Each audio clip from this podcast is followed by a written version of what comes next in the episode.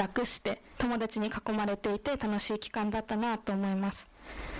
でもそんな時間を一緒に過ごした友達にでさえ自分がクリスチャンであるということはなかなか言えませんでした。結局たくさんいた友達の中で私がクリスチャンだと打ち明けられたのは4人だけです。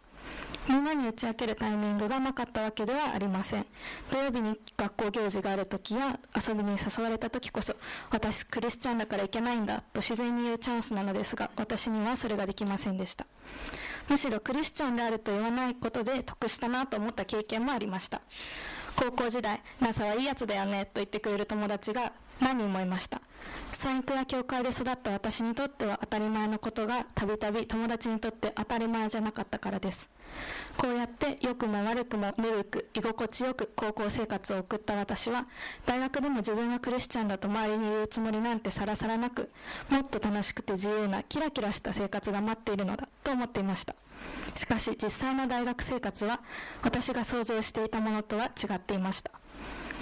今通っている大学に私はキリスト者推薦というクリスチャンしか使えない受験法を使って入学しました。入学してすぐのお互いがお互いのことを知らない、でも友達を作りたいという時期の定番の質問が一般試験、センター試験という受験方法についての質問です。推薦なのと私が答えると、帰国子女推薦とほとんどの人が話を広げてきます。私は帰国子女推薦ではないのでキリスト者推薦っていう推薦なんだことと言わざるを得ない状況です。同級生の大半はそんな受験方法があることすら知らないので、クリスチャンが使える推薦方法なんだけどねと説明しなければなりませんでした。そうやって大学生活スタートと同時に、今まであえて公言してこなかった、公言することに難しさや恐怖を覚えていた自分がクリスチャンだということをいとも簡単な流れであっさりと公表してしまいました。自分が初対面でクリスチャンといったことでみんながどう思うんだろうと初めはものすごく不安でした。でもこの2年間を振り返ると、クリスチャンだと伝えたせいで起こった悪いことは一つもありません。むしろ NASA がいれば単位が取れる気がすると言って宗教系の授業を一緒に取ってくれたり、仲のいい友達数人の遊び予定を立てるときは必ず土曜日を外してくれたり、キャラとして定着しつつあったり、違う学部やキャンパスで学ぶクリスチャンの友達ができたりと、いいことばかりです。普通じゃないこと、みんなと違うことは必ずしも私の人生に悪影響を及ぼすとは限らないと気づいたのは、大学生になってこんな環境に置かれたからでした。今がどうかは分かりませんが、私が高校生だった時、受験は高2の夏が勝負だと先生がよく言っていました。でも私は高校3年生になるまで志望校どころか大学で何を勉強したいのかも決められませんでした。青学にキリスト者推薦っていう推薦方法があるらしい。私は英語が得意だし、人と関わるのも好きだから国際コミュニケーション学科でできる勉強に興味があるかも。出願条件全部満たしてる。いいんじゃないかな。そんなふわっとしたきっかけで、超普通の私がみんなが超勉強して受験するような大学を受験してあっさりと合格したのは神様のおかげだというほかありません。ということは、神様は私がこの大学に通うことを計画していて、私は何か目的があってこの場所に置かれたのではないでしょうか。私の大学のスクールモットーは地の塩、世の光です。入学してすぐ宗教の先生に、キリスト教推薦に入学してきた生徒は青山学院大学に、もっと言えば自分が通う学部学科で神様のことを明かしするために神様によって入学したのだと言われたのを覚えています。地の塩、世の光という言葉はマタイによる福音書5章13節から16節から来ているので、聖句を読みたいと思います。あなた方は地の塩である。だが塩に塩気がなくなれば、その塩は何によって塩味がつけられよう。もはや何の役にも立たず、外に投げ捨てられ、人々に踏みつけられるのである。あなた方は世の光である。山の上にある町は隠れることができない。また灯火を灯してマスの下に置く者はいない。燭台の上に置く。そうすれば家の中のものすべてを照らすのである。そのようにあなた方の光を人々の前に輝かしなさい。人々があなた方の立派な行いを見て、あなた方の天の父を崇めるようになるためである。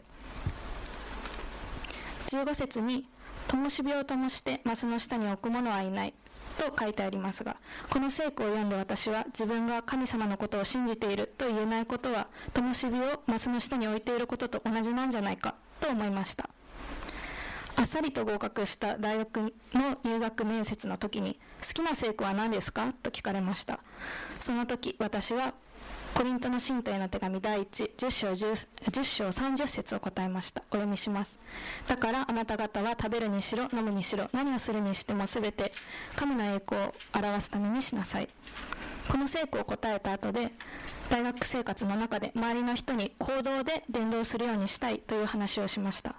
でも後々考えると、行動で示したいというのは私クリスチャンなのと言えないから言わずにいようという逃げだったのかなとも思います。そしてこれこそがせっかくの灯火をその人に置く行為なのかなとも考えました。しかし神様は大学生活の一番最初に、私が今までわざと隠していた灯火を出さざるを得ない状況を、少し強引かなとも思いますが作ってくださいました。ということは、私がこの大学に入学したのは、先生が言うような大学で伝道するという目的よりも前に、私はクリスチャンだと周りに言ったバージョンの生活を体験するためでもあるとも思います。少なくとも高校時代に比べると、今は自分の行動に責任を持つよう心がけて生活しています。今日の証を考えるにあたって、自分の今までの20年間、特に高校での2年間と大学での2年間をそれぞれ振り返り、比べてみました。その時に思ったことが3つあります。それは、神様は私がクリスチャンだということを望んでいること、それを実感させるために大学で公言する環境を与えてくれたこと、どちらの生活も体験させてくれた上で、次は私に自分から公言してほしいと思っているのではないかということです。昨日で大学が終わって春休みになったので、ちょうど大学生活の半分が終わりました。2年後には卒業するので、そろそろ将来のことをもっと具体的に考えなければいけないなとも思います。どの道を選ぶにしても新しい環境に置かれることに違いありません。周りに自分がクリスチャンだということを公言しなかった高校生活と公言した大学生活を比べると、明らかに生活が違っています。どちらの生活も体験したからこそ、次の場所では自分から私はクリスチャンですと言えるようになりたいなと思います。自分から灯火を隠さず照らせるようになりたいです。このメディアはオーディオバースの提供でお送りしました。オーディオバースでは福音を広めるために、お説教やセミナーなどの音声映像の無料配信を行っています。詳しくは http://www.audioverse.org へアクセスしてください。